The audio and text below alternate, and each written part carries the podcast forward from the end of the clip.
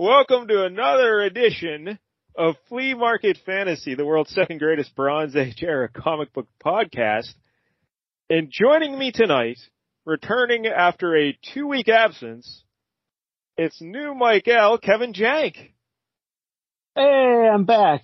there It he was is, not Kevin me with Jank. those hookers in the trunk. That was my Right. evil twin. All right, so all the legal problems have been uh, taken care of. Jank is back. It's good to have you back, buddy. Very excited. Did you miss doing the show? oh, sure. It's all I thought about every night.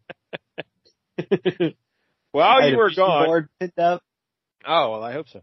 Uh, while you were gone, our old buddy Bob Myers filled in for you like a like a pro, and uh, thankfully Bob is here to join us again. Three weeks in a row, Bob. Bob, are you with us? I am here. Yeah, three Yeah. weeks. This is a lot. I don't know how you guys do this every week. it is. Thank well, you so hey, much for filling in. Yeah, this of is- course. This is just half of our fake radio burden. That's true. I mean, really, it's like a fifth, considering the other show's four hours long. so anyway, though, uh, Bob, and, and a way to thank you for filling in for Jank. Well, we picked uh, Planet of the Apes last week. You know, Monkey Planet. That was great. But now this week we we let you pick an issue. Jank said, "Hey, he can have my pick." Oh shit! You know what? I forgot to make a pick for this week. well, you got until the end of the episode to come up with something. yeah. Yep. Well, you guys are yapping about how, whatever we're doing. We'll reveal here in a second. I'll uh, I'll go find something to pick. All right, but Bob, tell the kids what you picked for this week. We are doing John Constantine Hellblazer, issue number seven. Yeah. And may I suggest, Mike Dell, maybe you just do issue eight. You just start working through the series. I'm all right.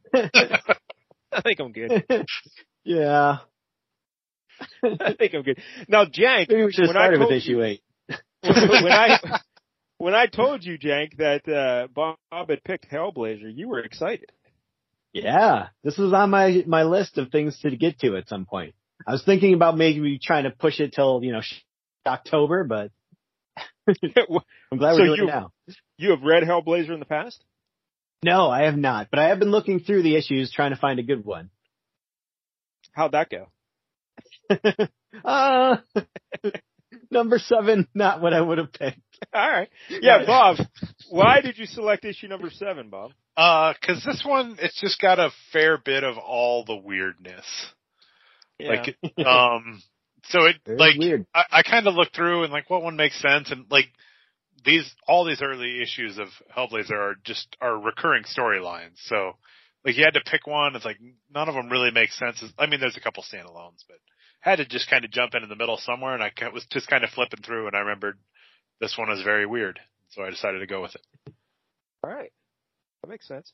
Now, what what is your history with uh, John Constantine Hellblazer? How long you been you've been reading it, or big fan all your whole life? Uh, not all my whole life. Uh, I started reading it, I don't know, years ago. I really haven't read that much of it. Maybe 30 issues, I would say. Um, but yeah, there's a lot of help. That's, that is a thirty issues. That's plenty. Yeah, I mean, I think, I think the run goes like 300, but yeah, so 10%, that's something. Yeah. Yeah. All right, yeah, let's look at some backstory here on John Constantine Hellblazer. Uh, this here title ran from January 1988 to February 2013. As Bob said, a span of 300 issues. Holy hell. And it shifted to the Vertigo imprint in 1993. You mentioned this last week, Bob, that, uh, this book was more synonymous with Vertigo, uh, because it was Vertigo's longest running title. And, and Bob, would you like to remind the kids what Vertigo was? Uh, I guess the best way to put it is it's an imprint of DC Comics more for mature readers. I guess would be the best way to describe it. That leaves us out. exactly. In March 2013, one month after the first series ended, DC launched Constantine, uh, which brought the character into the mainstream DC universe, and it lasted 23 issues. Bob, do you have any knowledge of the Constantine series? No, but I mean, I don't want John Constantine in the DC universe fully. I mean, he obviously sort of is, but that doesn't sound interesting at all. That seems to be the general consensus from what I read. That people did not like the series because they did not like him being part of the. At least that's what I read. Um, Jank, I'm guessing you have no knowledge of any of this. Uh, I mean, I, I'm aware of the character. I've certainly read some stories that have him in the mainstream DC universe, and they were Oh. fine. All right. There, Was it him investigating why the Blue Beetle is such a dumb character? it should have been. Maybe you can magic up some way to make him cool. Uh, there were some other uh series after that. I guess limited series and stuff. I think there might be even one going on right now. Who knows? Oh, I'm uh, sure. Uh, but I don't know, uh, Jank, you're a movie aficionado. Uh, in 2005, there was a movie called Constantine, starring Keanu Yeah. Reeves. Free pizza, Keanu Reeves. That's free pizza, which is a reference to a terrible movie we watched on the LCS show. What was the name of that one? Scorned? Or no, that was the other Knock, one. knock. Knock Knock. Yeah. Knock Knock. We, there are two Eli very similar films, Scorn and Knock Knock. Keanu was in Knock Knock, and he gives this ridiculous speech about free pizza. But anyway, uh, Jank, did you see Constantine the movie? You know, I never actually did. I think even without really having read the book, I knew that Keanu Reeves was a bad choice. And then, like, never watched Bram Stoker's Dracula. Like, why did they think? You, you know how terrible he is doing a British accent from that movie. Why would you ever pick him to play Constantine? yeah, we haven't really talked about the character. We'll get to that in a minute. Uh, but yeah, uh, Keanu as Const- John Constantine. That makes no sense. Bob, is that who you would have cast as John Constantine? Absolutely not, which is part of the reason I've never seen it. I have heard it's actually not bad, but like, he is not Constantine by any means. no. I, I heard they are making a sequel though. I think I heard Oh. that too, because I mean, Yeah, I well- mean, people like it. It's just it's it's you've got to think of it as like some weird alternative version because he's clearly not yeah. Keanu Reeves. Not Well, in That we're reading about. 2014, 2015, there was an NBC series on TV called Constantine, and it Yeah. starred a guy named Matt Ryan, not to be confused with the NFL quarterback, Matt Ryan. Matty Not the- Ice. It's not the same guy. Uh, not, this guy's probably more athletic. Well, that doesn't take a But lot. uh, I guess neither of you guys watched the TV series. I didn't. Again, I heard good things, but I I never actually watched it. I should at some point. Never heard about. I I didn't- didn't even know it existed. Jack. I didn't watch the series, but I did end up seeing him because after the show got canceled, even though it was like an NBC show, somehow they still managed to bring the character over to the CW verse at some point. Yeah.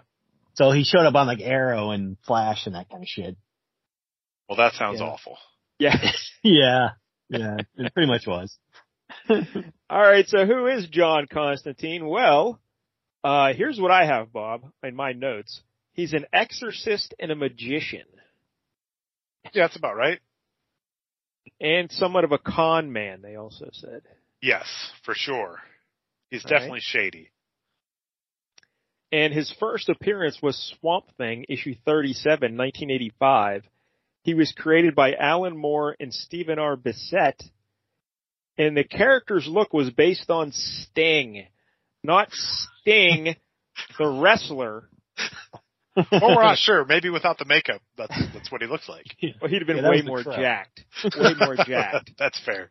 No, He's this under a trench coat. This is Sting from the police. I can see that. Because apparently Stephen R. Bissette and the other uh, another buddy of his, they were really into the police and they loved Sting, and they wanted to make a character based on Sting. So Alan Moore, he had this other idea, and he said, "Hey, why don't we just make this guy look like Sting?" And that's what they did. They So didn't that's want to go like unfortunate. Andy Summers or someone, huh? Yeah, no, I mean, definitely not. I mean, that's not uh, really want to base your. Could have maybe based it on Adam Ant. That Oh, there that would go. be amazing. Love that so I much. was- Sting. All right, so when I was doing this research for this John Constantine, so right away when I see, oh, Alan Moore created this guy, and I'm like, hey, I wonder if he stole this from somebody. That's all he does. That's all he does is he steals things from people. And uh, Mike Gill loves this guy though. But uh, so no jive. The very next paragraph I read was quote: asked in 1985 about the similarities between John Constantine and the character Baron Winters from Marv Wolfman and Gene Colan's Night Force, Moore revealed that he was a big fan of Wolfman and Night Force, but that no intention Oh. to rip off Baron Winters existed. Yeah, okay. this is all this guy fucking does. Is just steal things. In fairness, But he's a I'm genius. quite sure that he's on a lot of drugs, so it's entirely possible that when he steals these things, he has no idea he's doing so. Oh, he's such a genius. He just rips off everything. Uh, so yeah, that's uh, those are all the notes I have on John Constantine. Bob, what else would you like to tell us about John Constantine? I mean, that basically fills it in. He's a very troubled soul, and he smokes a lot. Yeah. I think those are the two, they're the two big pieces to hit. Uh, he also seems to like the ladies like and Tuffy. the fellas. He likes Yes. the ladies and the fellas. He does. Yeah. Also Which- like Tuffy. no, no, no, we don't want to say that about. But you know, hey, uh, I will say this: if you like the ladies and the fellas, it automatically doubles your chances of getting a date. You know, Just, uh, Particularly when you look like Sting. Sting. So all right, uh, but he's a magician, and uh, he wears a trench coat, um, like a uh, sort of Columbo-esque. It is it's- Columbo-esque. uh, yeah, very much so. Yeah, Columbo wears a raincoat, of course. His is more like a is his more like a full fledged trench coat. I think. It's a long, it's longer than Columbo. yeah, but- um, I don't know, uh, Jank. Anything else about Constantine that you know? Hmm. Nope. I'll take that as a no. um, I thought uh, in in terms of Marvel, he looks a little bit like uh, um, who's the fella, uh, son of Satan? Who's that guy's? Name? What's that guy's name? Oh, uh, Hellstrom, Damien Hellstrom. Yeah, Damien Hellstrom. Is it is it a similar thing? Kinda. There's definitely they have similar looks for sure. Yeah, like they're both because Hellstrom, um, he was a, literally the son of Satan. Yeah. And he, he's in all that. Old the cult type. yeah, and. I think he did some exorcism kind of stuff too, right? So yeah. anyway, do that. All right. So So, uh, sorry, Bob, I have a question. Uh, You, since you read some of this stuff, they keep mentioning this Newcastle incident. Uh, do you have any idea what that was all about? Uh, yeah, they cover it somewhere in this series. I think after all this stuff. Um, basically they were in Newcastle and they came across. now when you say they, They, Uh, oh, sorry. Yeah. yeah, ex- explain that. Uh, it's John Constantine and a group of his friends, and I think a couple other people. I don't remember all all exactly who were there, but it was like six or seven different people. But And they I had a little crew. They had a little crew where they went around investigating paranormal things or something, right? Uh, kind that gimmick? could be. I think they were, if I remember right, they were actually in a. Some of them were in a punk rock band, and they were doing a show there, if I remember right. I like No, this it's- already. It's been a while. It's been a bit since I've read it, but basically the venue they were playing at, um, they went in and there'd been a bunch of people killed, if I recall, and I guess I don't remember if there was already a demon there, but I think they summoned a demon to try to fight this other. de- I think that's what happened. There was a demon Oh, at okay. this place, and they summoned a demon to try to fight him, but they summoned him incorrectly because they were a little bit naive about what they're doing, and bad things happened, and several people died, and then the people who lived ended up just having bad lives and then dying later for the most part, except for Mr. Constantine. Yeah, I guess he went to a uh, mental institution for a while after that, Oh, ri- right? I think so. Because then at the end of Yeah. this book, we have some uh, files from his psychologist or psychiatrist. I guess would be the. Yeah, he spent Yeah. a while in a mental institution after that. Yeah. But the people who were with him in that Newcastle crew, they reference in this book a bit because we meet another one of them, I think, here in this Yeah. book. Uh, like you mentioned, they all they all die basically, either then at that incident or later on. So like everyone who Constantine befriends throughout his life ends up dying is basically one of his gimmicks, right? That he has to deal with. That's definitely one of his gimmicks. yeah. Like, I mean, that sounds like most people. Peter Parker, I think, has the same thing. well, yeah, I hate to break this to you, but everyone you know at some point now or at, previously in your life will die. yeah. It's So true. uh, pretty much that's a human condition. But uh, it, it almost seems like the way the people die in his uh, relationships, they all meet untimely ends, or as we see from this fella here in this issue, not a natural death. You know, they don't they don't live to be old age. You know, and retire peacefully at home. Uh, Although I don't know that this guy's dead. that would be my No, we'll get to it, but Yeah. there was some harsh handling of that scenario. Yeah, that's what I wanted to bring up too, Bob, because it seemed like, alright, but we'll get there. Constantine's a jerk. Yeah. yes, he is. But we'll get there in a minute. Alright, uh, the cover artist for this is Dave McKean, M-C-K-E-A-N McKean. And, uh, the writer is Jamie Delano, and the artist for the book is John Ridgway, although Brett Ewins and Jim McCarthy provide the artwork for pages one through three. And we will point that out when we get there as well. Um, now this, uh, the writer here, Jamie Delano, well, first of all, the cover artist, let's, let's look at the cover. Cause, uh, this is an interesting cover. This is Dave Yeah. McKean. Now, have we, did he do Sandman stuff, Bob? He did. He did all the All right. Sandman covers. I was going to say this style looks very familiar to me. Sandman. So, uh, describe the cover for us, Bob. Uh, so it's John Constantine, right in the center of the screen. John Constantine's basically it looks like he's discovered a body sitting in a chair. Looks like he's probably dead.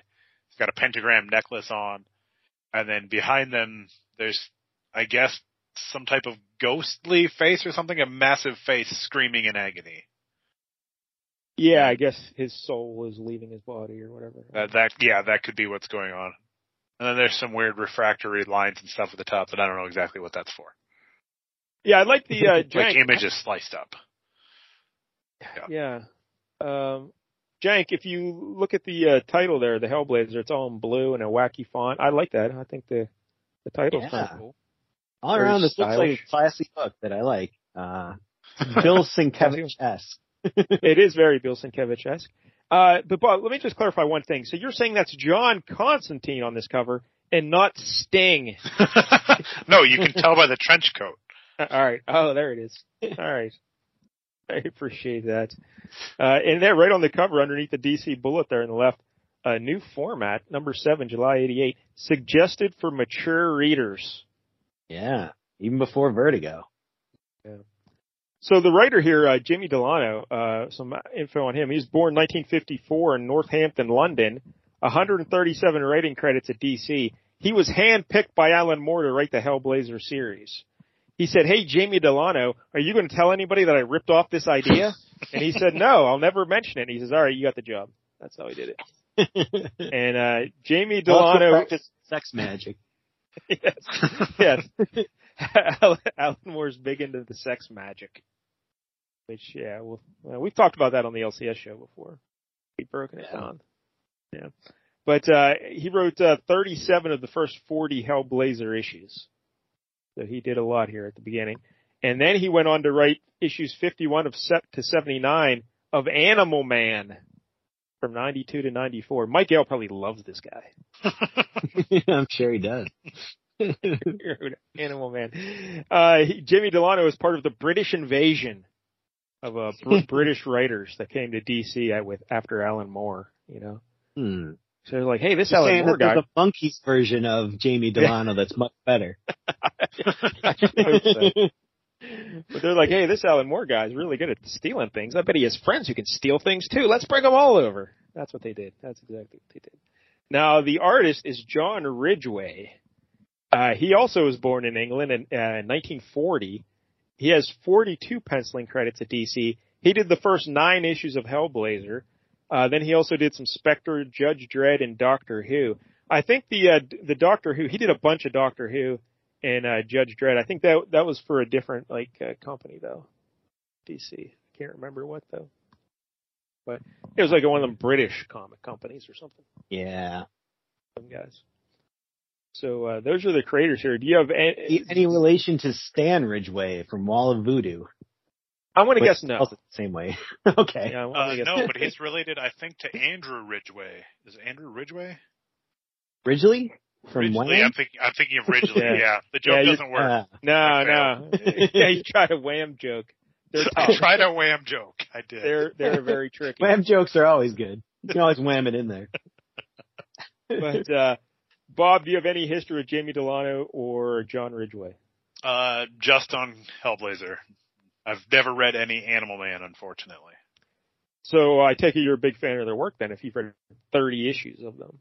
Um, I don't know if I've read 30 issues of all of theirs, but um, a good chunk of it because I've kind of jumped around in this book. But I've probably read Okay.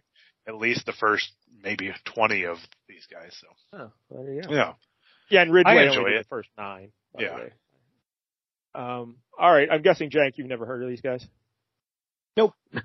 yeah, I, I never heard of him either. Again, this is where Mike Gale came in handy because he knew all this DC bullshit. But I don't fucking know.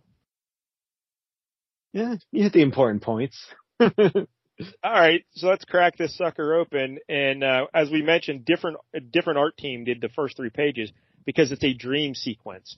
Now I like this though. I'm not well. I'm not a fan of this uh, style of art here in the first three pages because it's very 1990. uh, Even though this was 88, this is very very like early 90s art, like that Yeah. style, and I don't really like it. But um, I like the fact that they had a different art team do the dream sequence. Yeah. Now, the the question I would have is, was this? I, I- obviously, this was the plan, right? Because they have him, or did they decide, well, hey, let's add this later, and then Ridgway couldn't do it, so they got this team to do it. The book was short. Yeah, they had to add a couple more pages. yeah, that's possible. I mean, he does have like throughout the series, there's a fair amount of dream sequences. Uh, oh, how do this- they usually handle them? Do they usually bring in a different art team or no? Um, I'm honestly not sure. Um, to tell you the truth, they look. I think they often look a little bit different, but I don't. I don't know if it's a fully different art team or not. But this one definitely seems more basically tacked onto the story Yeah. than most of the time. Yeah, because really, you could cut this out of the book and it would not change anything Yeah. that you read after it. Yeah. So. Does he have like prophetic dreams where like they come true in some way, or is this just normal dream that really has no point? Um, I feel like he's had some prophetic stuff, and like I feel like he gets visited by, you know, dead friends and stuff, and I think even demons sometimes. So, I don't know. He's he's got a lot of problems, so his dreams are always messed up. So, so the the dream can tell those sequence. files at the end of the book. Yes. Yeah, yeah. There's one particularly disturbing detail about that. Yeah, and and that that's we'll get to that. All right. Uh, so the dream sequence, they open up. Uh, he he's in a theater, and you can tell this book is made for mature readers because he he goes sliding into second base right away in the second Yeah. panel. He's there with a lady friend, and uh, he's going right under her shirt in the second panel. And now this lady friend, I guess her name is Zed, and this is uh, what can you tell us about her, Bob? Zed. I don't remember. A lot. All right. I, sh- I should have researched her more. Like I know she's she's a recurring character early on in the story, and obviously, uh, and she's later in this story specifically. But Well- her and Constantine used to have a relationship, and I don't remember all the details. I'll be From my understanding, she is the daughter of some cult. yes, some religious cult that he is trying to take down, I believe. Yeah. I Tongues the of fire or something like The that. tongues of fire. That's Mhm. right. And uh so then they go their separate ways eventually. And then the- I think the last thing I read on uh Wikipedia or wherever the character background was, what I read, it said like the last time she interacted with Constantine, she tried to lure him into an orgy, but he declined. Like, oh wow, that sounds that really does sound for mature readers. yeah. Because I, I don't know about you, Jank, but I don't remember that time where Black Cat showed up and tried to lure uh, Spider-Man into an orgy. I must have missed that episode when that happened. yeah. Uh, that, that sounds like something that would have happened on Spider-Man and His Amazing Friends. You know, Perhaps. Yeah. Firestar. She was a kinky minx. I think so. Yeah, that sounds right. I like the term kinky minx. Yeah, that'd be a good band name. Here. The Kinky Minx. All right. So uh, anyway, uh, they're in the theater. I was a little confused about what they're watching in this theater because uh, it seems like James Bond, a monster movie, and Sherlock Holmes are all up on the screen at some point in this theater. Kind But, of uh, movie. it's James Bond. Yeah. But basically, uh, now he doesn't look anything like Sting here in this uh, beginning. Yeah, like these characters don't look anything like what they look like later in the book. No. But uh, she's got this is totally different constant- hair. I think she's got white hair later on, but Yeah, this like this that looks completely different than what she normally looks. yeah. like. Yeah, like I had no idea this was Constantine at first. Like, who is this guy? Uh, but yeah, so he, uh, they're in the theater all alone. The theater's completely empty except for them. And he's trying to, he starts to make the sweet, sweet love to her in this theater, you know?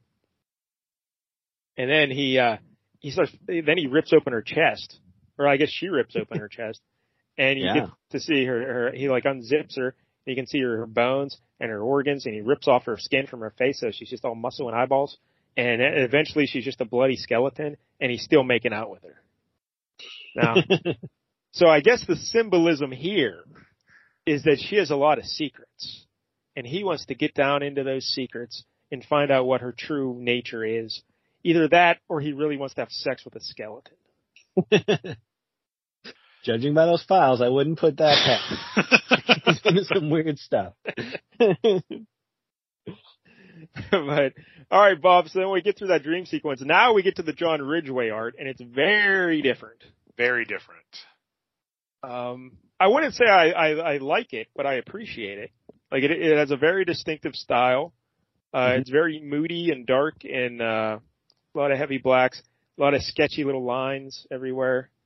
Um, I don't know. Yeah, I- occasionally it, it's very good. Like there's one panel of the his buddy later on where it's really good and detailed, but for the most part, it's pretty ugly. Uh, yeah, like, uh, sometimes the anatomy goes wonky and like their movements are weird, but it's a stylized version of art, so I'm fine with it. Like, he's consistent with it, you know? So I'm not gonna like nitpick that, pick that. As long as you're consistent with your wonky anatomy, that's fine. yeah, you just don't like to like, That's what I was going gonna say. jarring when it pops up, you know? It, it is ugly, but it's it's the style. It's what he's going Yeah. for. So Yeah. I I kind of dig it, but yeah, it's it's not traditional by any means, and it's it's an acquired taste probably as well. yeah, it's good. It's fine. It's just, uh, it's not my thing, you know? He's good at it. What he does, he's good at. Just not my thing. There you go. Best way to say it. But all right, Bob. Uh, so um, Constantine wakes up. He's like on a subway car or whatever they call them in England. I don't know. Uh, I'm sure it's some ridiculous name. A uh, a banger or mash. And One of Oh, those. Roger. I don't know. and, and uh, so take us away, Bob. What happens now? He's, he's he gets waken up on this. Uh, Uh, yeah, so the security guard wakes him up and kicks him off the train. Um, and he's all upset because he hates public transportation, but he can't drive. Uh, so then he gets in a taxi cab because he wants to go to the industrial estate because he's going to see his old buddy, whose name I've Yeah. already forgotten. yeah, I don't remember his name either. But hey, look how happy that kid is eating cereal on that billboard. Yeah, yeah. he's very happy. It's Some a damn good Ron cereal. Howard. So yeah, his buddy works at some uh, computer lab or something, right? Yeah, it's not clear exactly what he does, but he definitely works at a computer lab and has access to very impressive computer equipment. And he his can buddies- do weird things. And his buddy's name is Richie. Richie, that's right. Richie. Richie also likes to smoke darts. Yeah. Richie and Constantine are both smoking cigs. yeah. I appreciate that about this book, if nothing else. they weren't afraid to have people smoke. Well, that's literally one of John Constantine's big biggest gimmicks is smoking. And one of the one of the big storylines is he basically gets lung cancer and makes a deal with the devil, which I think is what the movie is based on. Oh. Oh, Hey, you, you know, you know another gimmick he has? Looking like Sting. Sting was big in the '80s, man. People loved Apparently. him. yeah. They cast him in Dune. He was a huge deal. Hell yeah. Uh, hey, I'm David watching, uh, likes you must be all right. uh, I think, uh, I was still watching, uh, old Siskel and Ebert, you know, and like Dune popped up the other night. Yeah, they weren't, a, they didn't like it. No, I would assume. I mean, it wasn't great anyway, but I would assume they didn't enjoy it. Even David. Lynch enjoyed it. He Yeah. made it. So uh he's talking to his buddy Richie. He wants Richie to use his fancy computer knowledge to help get him information about where this cult, the Tongues of Fire, where it is located. Right? Isn't that the basic idea here? That's basically it. You know, go do some normal hackery stuff, break into some computer files. That's all we're But it- looking for here. But his buddy Richie, he doesn't just do normal computer hacking. He makes sweet, sweet love to that computer. Like he, uh, he puts some electrodes on his head and he merges with the computer. His consciousness goes inside the computer. That's pretty fancy. yeah. Jank, this seems like a movie we would have watched on LCS at some point. yeah, Basic I can plot. see that. It's got elements Right. of like Lawnmower Man. I, I was gonna say it's a little bit lawnmower. Oh, that's right. We never watched that, but yeah, yeah, it does sound That's familiar. something we would watch. Yeah. Now, Jank, did you like this art here? Because when when his buddy goes in the computer, it gets all trippy and shit. They do. Yeah, uh, this I thought was really good. Um, all the stuff where he's in the computer, I mean, it was all kind of flowery prose, and I didn't really care for all that. But uh, the art I thought here was great. Richie Yeah. comes out looking a lot better than Constantine, who just kind of looks like he belongs as a Morlock under the streets of New York City. hey, let's not be da- bashing the Morlocks. but uh yeah, it gets very like psychedelic, and they're doing like two page spreads here as well. Um, so it's it's pretty cool when he's in the computer. Now we cut away, and now we get uh this is Zed. So this is the same lady who was in the movie theater earlier in the dream sequence, Mhm. even though you would never be able to tell by looking at her. Not at all. No. Yeah, and she, and she's enjoying. She has her hair up in a, a towel. She just got out of the shower. She's in a robe, and she's enjoying a cup of tea with an older gentleman. Uh, and I guess uh, Bob, do you know who this fellow is? I guess he's a friend of Constantine's. Yeah, I don't remember if they like he's not not in it much. I don't remember if they cover what their history is with Constantine or if he's just a friend of Constantine. I'm sure in the issue before this they were introduced somehow, but I don't remember the specifics. Yeah, I think I read he he might own some sort of a uh, curiosity shop or something. That might be right. That does sound Hmm. familiar. And he like helps Constantine research some stuff or like paranormal stuff or when he needs advice. And and also he's a gay fella. And uh so at some point in this, uh Zed asks, "Oh, is that are you and John like cuz he said they're old friends and she says, "Oh, are you and John?" Yeah.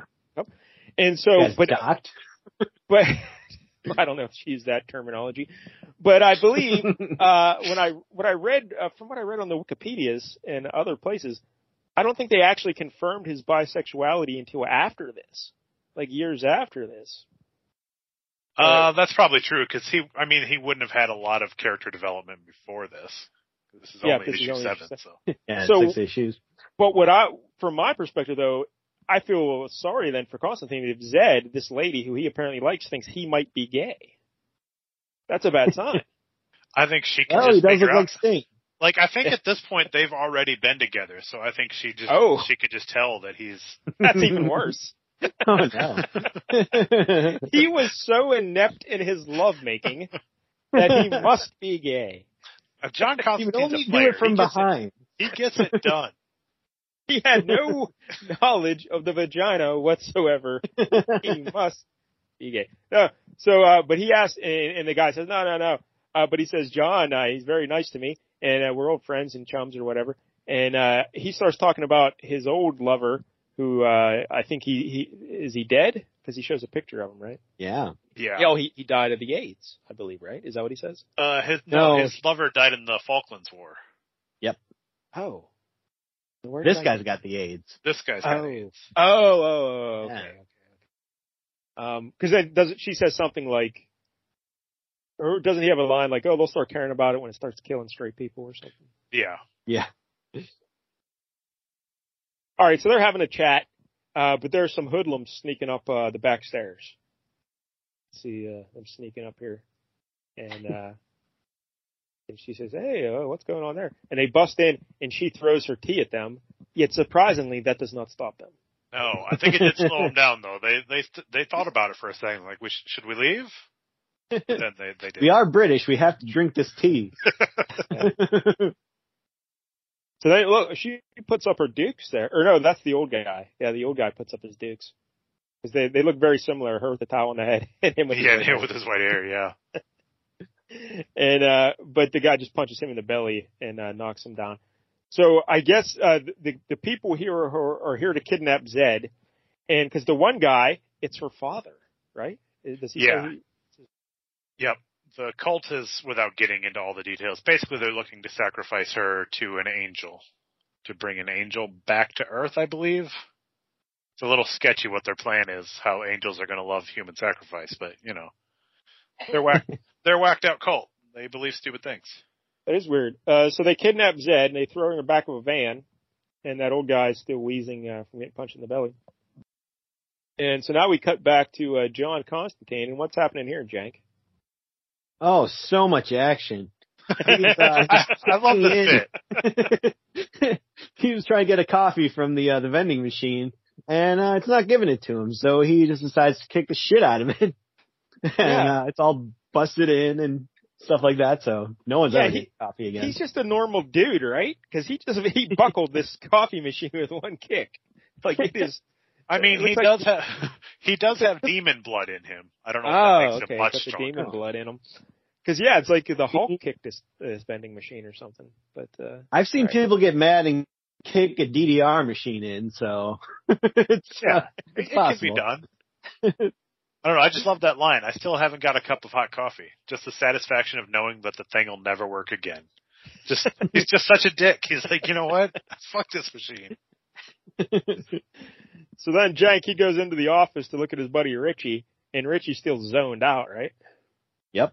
Still in the computer, still kind of just, uh, you know, going looking for this information on the tongues of fire. And, and you just get a bunch of text boxes here. Uh, like Richie's narration of what it feels like to be inside the computer. Um, don't really get a whole lot out of it. Yeah, I mean, and Richie's he's a weird old hippie dude, so that's why his Yeah. all this flowery text and nonsense. So, yeah. Uh, yeah, I guess we should say uh, Constantine looks like Sting. Who would Richie look like? He's got a beard, a long, uh, his hair back in a ponytail, glasses. I don't know. Yeah. Norm Abrams. Norm Abrams. I don't, know why that's funny, but that's very funny. All right, so, but the art here again, it's very psychedelic and trippy and whatnot of uh, Richie inside the computer. Uh, but then Bob, uh, it looks like Richie, he starts to smolder a little bit. What's going on? yeah, he's he's getting a little bit too close to something, and yeah, he's his body starts to starts smoldering, and so John Constantine does the logical thing, which is grab a fire extinguisher. Yeah. yeah. He s- scored from the fire extinguisher. But it's uh, kind of too late. Uh, Bob, or Richie just uh, spontaneously combusted. I can't believe the fire extinguisher sprayed at the human didn't solve the problem. Now, now let me ask you this: uh, like if you in the one panel where he's sitting in the chair, and I guess he's bursting. He looks really weird there. yeah, he's- this was odd. He's Yeah. got a gold star around his neck. All right, Yeah, And- I hadn't noticed that. and then later Constantine like picks it off his dead body. But if we go back to the cover, uh, he's depicted with a pentagram Yeah, around his neck. that doesn't make a lot of sense. That would make more sense than just a Yeah. starfish. So Like what do you think think a lot of happened? Mario. Do you think this was a mix up like in the coloring, like they just read it as a star, not a pentagram, and they just colored it all solid? Yeah. Or- they could have sent like five pointed star and this guy was like, oh, okay. Yeah, because yeah, like there's not even like there should clearly even if if the inks at least should have a circle around this star to make it a pentagram, but it's just not there. So yeah, I've got to assume that Andrew Ridgeley here screwed up. I, I mean, because it, pro- it's meant to be a pentagram, right? I mean, Yes. you, or because Yeah. the other option would be the make cover sense, artist yeah. screwed up. But I think considering the the source material, it's probably meant to be a pentagram. So yeah, I guess there was just a mix up somewhere. Um, because that really did take away from the story because I didn't even notice the pentagram when I first looked at the cover, like when I first read the book. Uh, so Agreed, then I'm yeah. like, yeah, he just has a gold star. What the fuck? Who cares? Why, why is he wearing a gold star around his neck? Yeah, that's very strange. Um, I hope someone got fired over that screw up. yeah. And he did. He only did two more issues, and they're like, "You're out of here." oh no. Uh, so uh, yeah, so Rich, Richie spontaneously combust, and uh, he's just charred bones now. He's just uh, that's it. You know, he's a dead guy. Yep. And uh, Constantine touches it like his head. right. Yeah, his head fell completely off. He's just a smoldering pack of bones in a chair. Uh, but his consciousness is still in the computer. And he's like, Hey, you there, John? Listen, I had a bit of a close call, but I'm okay. I'm on my way back. And, uh, and Constantine's like, Hey, Richie, I, uh, I don't know what to tell you. And, uh, he's like, Hey, Columbus only discovered a new world. Richie Simpson found a whole new universe. You ought to try it, John, man. What a rush. Here be a mate. Yeah, they keep calling everybody mate as well throughout the book. Well, they're Uh, British. Yeah, but that's Yeah. fine once or twice. But you have to do it 30 times. You know? Just give us a little I mean, they flavor. only have, it's either that or cunt. So what do you want them to do? give us a bit of the flavor. Don't drown us in it. Uh, but anyway, so Richie's trying to get out of the computer, Bob, and uh, Constantine just w- refuses to tell him that his body just got incinerated. So well, what he's does trying to. Constantine do? Richie keeps interrupting because he's all high on his new power, and Constantine's like, "Man, I mean, how do you tell somebody whose mind consciousness is in a computer that their physical body is burned up? Like Well, that's not an I easy would- thing to tell. I think them." it'd be pretty easy. Yeah, Jank, Jank, if this happened like to us, that. Jank and I will recreate things, right? So I'm uh I'm Richie. I'm in the computer. Jank, you play uh you play uh, Hellblazer, whatever the fuck his name is. All right, hey Jank, wow, you won't believe this. This computer is crazy, man. It's, I've discovered a whole new universe. Yeah, hey mate, uh, I got some bad news. Uh, your body just kind of burned up over here, spontaneously combusted, so What? you can't get back in it. No But, shit. You know, I'm gonna help you. I'm gonna, we're gonna figure this out. I'm gonna conjure right. you up some flesh, or uh, you know, we'll find you a, a person who's brain dead, get you hooked up in their body or something. But I'm gonna Oh. help you. We'll figure this out. All right, thanks, John. I, I, I really, this. I really appreciate that, John Constantine. Hey, but here's the thing: whatever you do, don't turn off the computer, okay? Because that might fuck me up. Just make sure the computer stays plugged in and powered on, okay? Because that, that way my consciousness can keep living until we figure out a way to fix this. Deal? Absolutely. All right. See that? See that's how that would go, Bob. That's exactly how that should go. But uh, I mean, that was that was really casual banter between a guy who's stuck in a computer and a, his whole body's been incinerated, and the guy who watched it happen. but what what does Constantine do, Bob? Well, he doesn't want Richie to come back into his burned up body, so he obviously he disconnects the brain sensors and everything, so Richie can't come back into his body because that would be awful for him. Nobody wants that. And then he decides, let's go ahead and unplug the computer because Richie's got no body. What use is he anymore? So Yeah. I'm not even going to tell him. This all now is going to seem to Richie like this was his plan all along. I'm going to get him to go into the computer and then unplug him. Ha ha ha. Fuck you, Richie. Yeah. Like it just seems so bizarre that he wanted at least give him some idea of what's happening here. You know? Right. Like he, he they they consider it a mercy killing, I guess, uh, you know, just pulling out the plug or whatever. But you should at least tell Richie what's going on or I you know, again, me, I would try to like Jank and I act- reenacted beautifully. I would try and figure out a way to save my friend. I want to just unplug the computer. I mean, John was looking out for his best interests. He didn't want him to obviously get into that body, but also he didn't want him to have to deal with the horror of knowing that his body was burned up. It's better to just put him out of his misery. He's trying to be nice.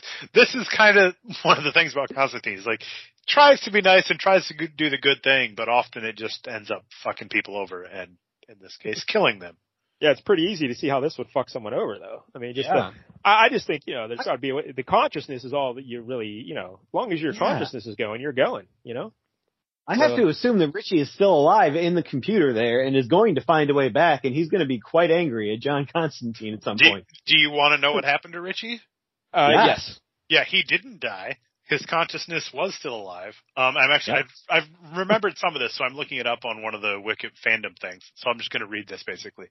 Uh, he gets in touch with John through a gas bill, leaving a phone number for John to call him on. Of all the ways to get in touch with someone, through a gas bill. Uh, so they arranged for a special computer to be sent that would um, allow his consciousness to be downloaded in a new body. Oh, Uh, just like Jank and I theorized when Yeah. we reenacted that scene so beautifully. So Constantine agreed, but only if Richie would help him deal with the demon Nergal, who is kind of the recurring bad guy in this, or one of the villains in this. What Richie, a jerk. I know what an ad! Like, Yeah, like- you killed this guy.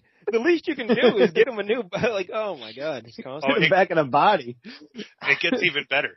Uh, so Richie does so, uploading the demon's consciousness to the digital plane alongside John's, where John tricked it into destroying itself. When he tried to re- return, however, John discovered that Richie had taken over his body. Oh. John convinced him to enter Nergal's body instead, but upon doing so, Richie enter- underwent a transformation into a new kind of technological demon. Demon. what the fuck? Richie, what he should have done after he got Constantine's body, he should have just unplugged the computer and said, "Fuck you, buddy. Now I got your body. See how you like it." Yeah, so it's it's all fucked up. Honestly, I'm on Richie's side in this. Like, Yeah, Yeah, for sure. Richie did nothing wrong. Yeah. Richie did nothing wrong.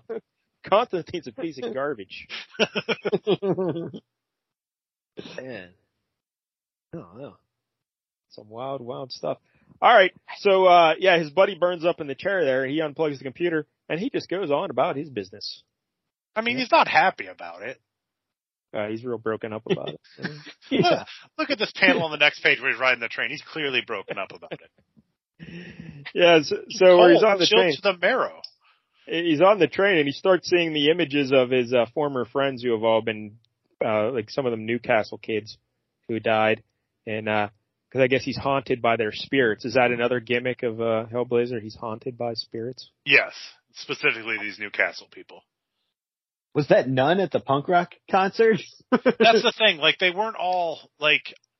Um, she was involved somehow, but yeah, they weren't all like at the punk rock concert because it was like the next day or something. Because one of them's a biker that they just meet. I was gonna say, how about the gay biker from the, yeah, they went the real gay Academy with the movie. biker. Yeah, it's it's it's very yeah. I can't remember the name of that bar, but it's very that.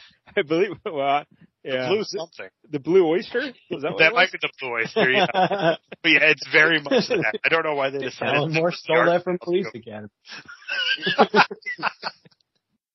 Uh, so he's trying to talk to all these dead spirits, you know? And, uh, I don't know, what do they tell him? That he's a jerk? Is that what they That's tell him? basically it. Yeah, like stop being such. I think they basically tell him he's he's too horny. That's his problem. oh, they do Try to mention that him. too. Yeah. Yeah, the big part of the problem, buddy, is that you're too interested in satisfying your sexual appetites. You're just a dirty old man and you're going to screw up because of it. Yeah, well, you know, seems about right. But, Yeah. uh, Yeah. so he just runs and jumps off a train and he, uh, he knocks himself out, right? He knocks himself silly there.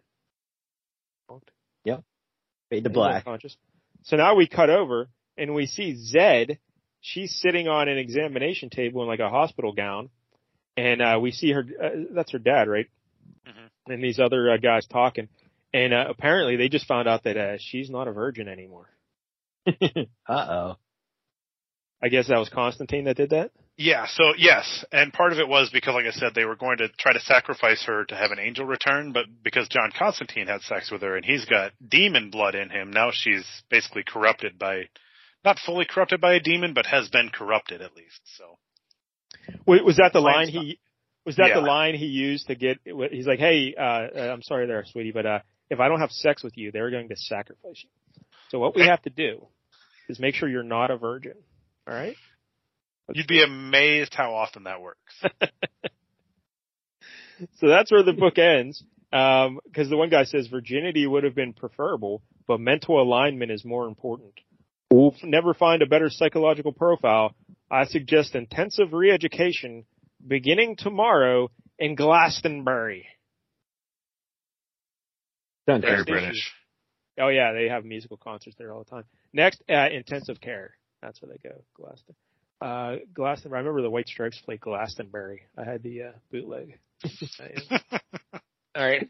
So anyway, uh, now we, we turn the page and we get to these, uh, psych, uh, psychiatrist files of John Constantine.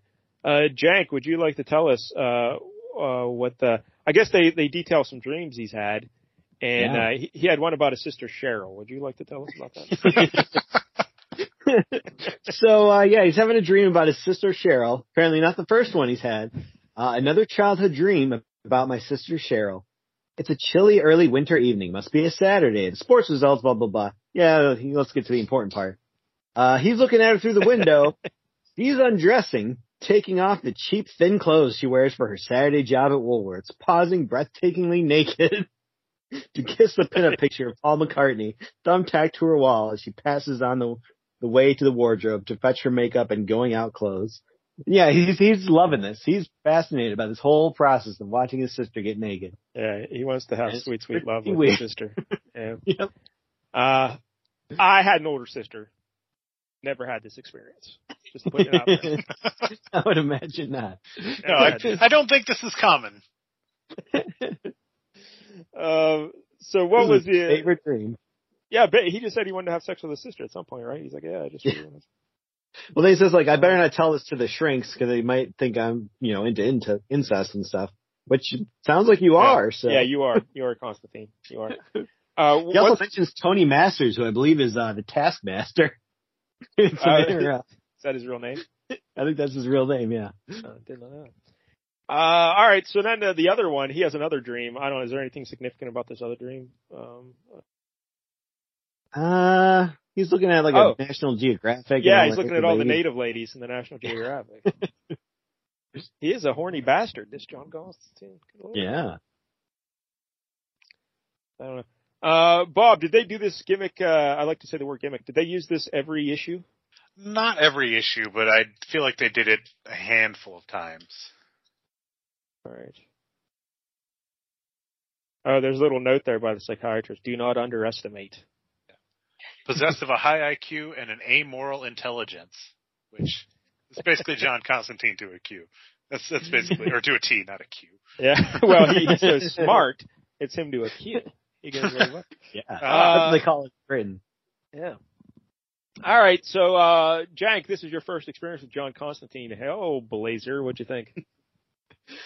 I'm still interested in the character, I guess, to an extent. But as for this particular issue, I can't say I was a big fan. I kind of, by the end of it, I was just kind of thinking of that line from Office Space. Like, what exactly is it that you do here?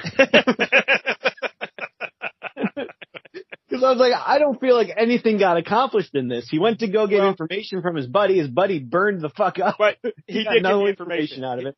No, Yeah. he got the information. He did get the information. His, buddy does mention where they're at. He Oh, says, okay. uh, yeah, so that's why he got on the train. He's headed there. That's why he got on the train, right? But, Yeah. um, yeah, uh, like I, like I said, it's it's hard to find pick just like a standalone type issue out of the series because they're all it's all a recurring story, and so I wanted I want to do one get one that was sort of standalone ish, but also very weird. I wa- I wanted to get the weird. I could have gone just for him fighting demons and doing horror stuff, which you know when Yeah. Shocktober comes around, maybe you'll come back to it. but but I just you know I kind of selected one that just covered a lot of frankly weird ground and showed off John Constantine as a dick, which was also important. that is Now- it. now the, uh, the writing here at the beginning, it was very overwritten. Very overwritten. Like, yeah. painfully so. Um, and I guess this the idea the, the idea of the guy going on the computer and man, I just if your if your uh, motive is to make Constantine an unlikable son of a bitch, then him unplugging that is great. Yeah. But um, I just don't know how anyone could look at like like my first experience with John Constantine, seeing him unplug that computer on his friend there, that makes me think, well, this guy's just a jerk. I don't care about this guy at all. Mhm. But but I guess if you've had experience with him previously, then that action could be in character and everything. So I'll take Bob's word. Bob was, was you weren't offended by that him on on I mean, it, it, it was it was harsh when it happened, but it was like it. Like we said, he's he's troubled. He's got a lot of friends die. He sees people die around him a lot, so he's he's not numb to it. It obviously still affects him, but it's like just kind of like this is what happens. People in my life die, and this is another one. So I'm going to put him out of his misery, hopefully without him knowing it, because he just spontaneously combusted, and this is awful for him. So he's he's trying to do the right thing, and quick thinking decides putting him out of his misery is the best idea. Clearly was not. like you said, clearly there would have been better scenarios to go through with this, but in the in the moment he tried to do what was right and just ended up being a dick about it. But clearly he well, he, here's the thing, like, buys it back later. He, he you know helps the guy out a lot, so it really goes well. he helps him out after he blackmails him into helping him. but yeah, I mean, clearly Richie knows a lot more about this whole going into the computer thing. So maybe if you tell him his body's gone, he can help you come up with a solution. yeah, that that would have definitely been the right move. But he's he, he's a flawed character for sure. He doesn't make the right move, frankly, all that often. I mean, I guess it is one of those things where you have your characters make bold choices. Um, yeah, so that was that's definitely a choice. That was definitely a choice. And Yeah. quite frankly, we were all sick of Richie's dialogue. So I don't want to hear him talk about what it's love like making love to the computer anymore. Uh, it just seemed like such a poor choice that it makes me not like the character. Yeah. So, other than that, I mean, Uh, there was no way you were liking this character coming into this all. So Uh, well, he, he does look like Sting, so that's a strike against him. Uh, we already talked about the art.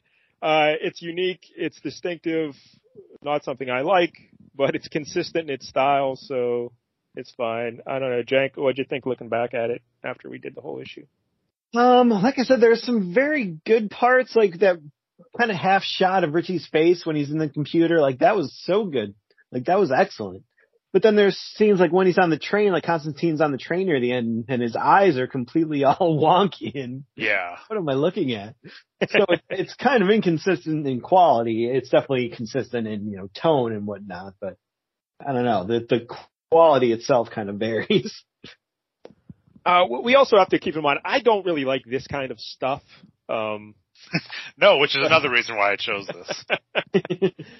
like magic and, uh, you know, exorcisms and demons and shit. Ah, that's not my like thing. that stuff. Yeah. I like, I like punching. There's Yeah, not a so- single punch in this whole. No, no, there isn't. Actually, there is. There's a couple punches with. Is there? the- Oh yeah, yeah, yeah. yeah, the old the guy old guy in gets the belly, punched. Yeah. So there you go. yeah, there you go. beating up senior citizens. The only punch. Yeah. Uh, so yeah, it's not really my thing. So I, I'm going to give it a five out of ten, middle of the road, because I can see how people would enjoy it. Uh, the art is interesting. I guess if I uh, like these characters, this would have been more interesting to me. Uh, but it, as coming in fresh, just out of nowhere, this was very uh, boring. Yeah, as a single issue, there just wasn't a whole lot there. It's not like, oh, there were some cool hero moments in this one. No, no, not so much.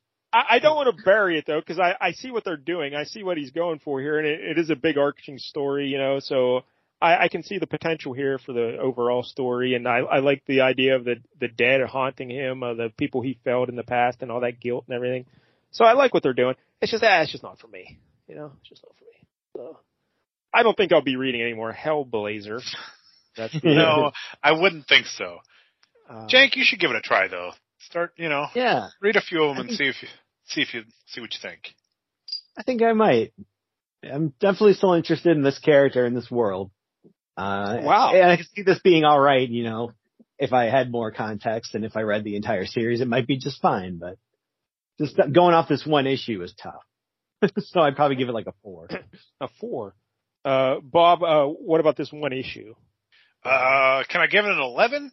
Oh, No. Wow. Um, it's a six or a seven. Like I like like a like I'm on the other side. Like I like this art. I like because I've Yeah. grown accustomed to it, and I like the characters. So it's. I mean, in fairness, it's probably a six because you're right. Not a lot happens other than him totally screwing over his friend in the computer. all right. Well, there it is. Hellblazer. All right. Now here's the part of the show where I usually say what we're doing next week. Yeah. And even though, even though I've been doing the show for over three years now, you will be shocked at how many times I forget to pick a book. It's my turn. and, uh, so this week, completely blanked on it. Um, and I also forgot, a. I also forgot to look for a book while we were doing the Hellblazer review. Because I was supposed to do that. Remember at the top of the show we said I would do I that? do. I, I didn't do that. This Yeah. is great. Guess what, Jank? It's Hellblazer eight. It's happening. no, no, no, no, no. All right. so Find out what happens with up up in Zed. Glastonbury with Zed in Glastonbury. now, normally I have a list of other books that I wanted to read. Um, and I'm looking for that list right now. Uh-oh. It's gonna be a And- lot of editing this episode, cutting out all this. No, I'm not doing it. I'm not doing any editing. This is all being recorded and this is all airing. Uh, I just don't seem to see that list anywhere. So now I have another list of when we did our top 11 uh, flea market fantasy books that we hadn't done on the show yet. I think we did that on the LCS show one time when Miles Watson was on. So I'm looking at that list, and there are a couple books here that we could choose from. This will be a, uh, a group brainstorm. We'll come together as a consensus. Now, Bob, you you are off the hook. You are not required to show up next week. Yeah, I can't I can't be here next week, Alright. but thanks. But we'll, but we'll appreciate your feedback on this decision. All right. yeah. So uh, at, the number one title on that list was Strike Force Morituri. We did that one. Uh, number two on the list was Damage Control, 1989. This is not the uh, current WWE faction featuring Bayley, Dakota Kai. I and was hoping Sky. that it was a. I was hoping it was related to them. so do I. That would be great. No, this is a, a little uh, four issue series they did, where about the, the people that cleaned up all the messes that superheroes Mhm. made. Oh, Yeah. Eh, I've never read it, but I remember when I was a kid when it came out, but I've never read it. I haven't All right. either, but it's an interesting sounding idea. yeah, All it's right. an interesting concept for sure. Also, at number four on the list was Killraven, and we mentioned this a couple weeks. I think last week, Bob, we talked about Killraven because we they made him into Ape Slayer. Remember? They Yeah, made him Killraven the Ape Slayer. Yeah. But the original Killraven, uh, it was like a War of the Worlds situation, and uh, he was in Amazing Adventures in 1973. So that's more my uh, ballywick, as they like to say, the 70s. So we could go there, or a couple others. Uh, Jack of Hearts from 1984. Oh, yeah. I've never read any Jack of Hearts. Uh, that was a four issue series, 1984, and then he became a. Uh, he, he popped up in the Avengers. I remember he, uh, uh, the one where Vision went nuts, right? yeah. Yeah, he died when uh when Wanda went nuts. I remember he was one of the ca- casualties there. Also, uh, wait, we I- did I Squadron want to. I'm going to interrupt real quick. You, can- Yeah. you know, for fear you guys do do this one, but I just looked up Jack of Hearts. Jack of Uh-huh. Hearts' real name, Jack Hart. H A R T. Yeah. H, yeah. But still, quite a secret identity. Not unlike Tony Masters as Taskmaster. Very similar. Yep. Uh, close. a couple other uh, possibilities here. We mentioned Cloak and Dagger before. This is on the list at number uh, 10, uh, 1983. We've never actually done an official Cloak and Dagger. Uh, also, uh, some more new universe books we've never done. Psy Force, Nightmask, Mark Hazard, or Justice. Hmm. Ooh. Uh, new universe. We the ratings go sky high when we do new universe. It's true. Yeah, you guys are going to need to kick it back up after these last few weeks. So. I'm kind of curious universe. about Justice.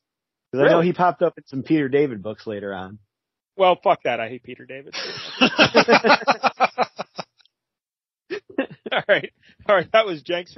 Bob, any input you would like to have for this decision? Anything, Uh, I- or I'd any other to suggestions you'd like to make? Anything not mentioned? Uh, I don't have any suggestions off the top of my head. All Off right. of what you listed, I'd love to know more about damage control. I'd like to All know right. if that's worth reading. All right. We'll do damage control because, uh, it's, we were supposed to do it. Mike Ellen and I were supposed to do it a long time ago and we never did. So, um, Jank, are you cool with damage control next week? Yeah, absolutely. All right, we'll do issue one. Uh, what the fuck? We don't like to do too many issue ones here, but you know, it's a four issue limited series. No one knows what the fuck damage control is. Let's do issue. yeah, we'll All right. get in on the ground floor. They're in And, the uh, first Spider-Man movie, right? I assume that's damage control. oh, I have no idea. Oh, you haven't yeah, seen? they definitely did mention them in one of those. Because wouldn't they be the guys that were cleaning up that put um Michael Keaton out of business? Yeah, I think you're right. I assume that's Oh. that company. Yeah, I never watched any of those, so yeah, I have no idea. Well, they were very mean to Michael Keaton, so they're not bitches. good. Can't allow that. But I'll tell you next week when we do this, nothing but Bayley references throughout the entire show. Excellent. it's gonna be great. All right. So, uh, Bob, thanks again for filling in for Jank and for showing up this week. We appreciate it. Not so much for the Hellblazer, but just Well, you for know. your loyalty to the brand. Thank you. Uh, we got to thank uh, Jank for showing up again. Nice to have you back, buddy. And uh, hopefully you'll be here next week when we do Damage Control Issue 1. And until then, don't get any jank on you.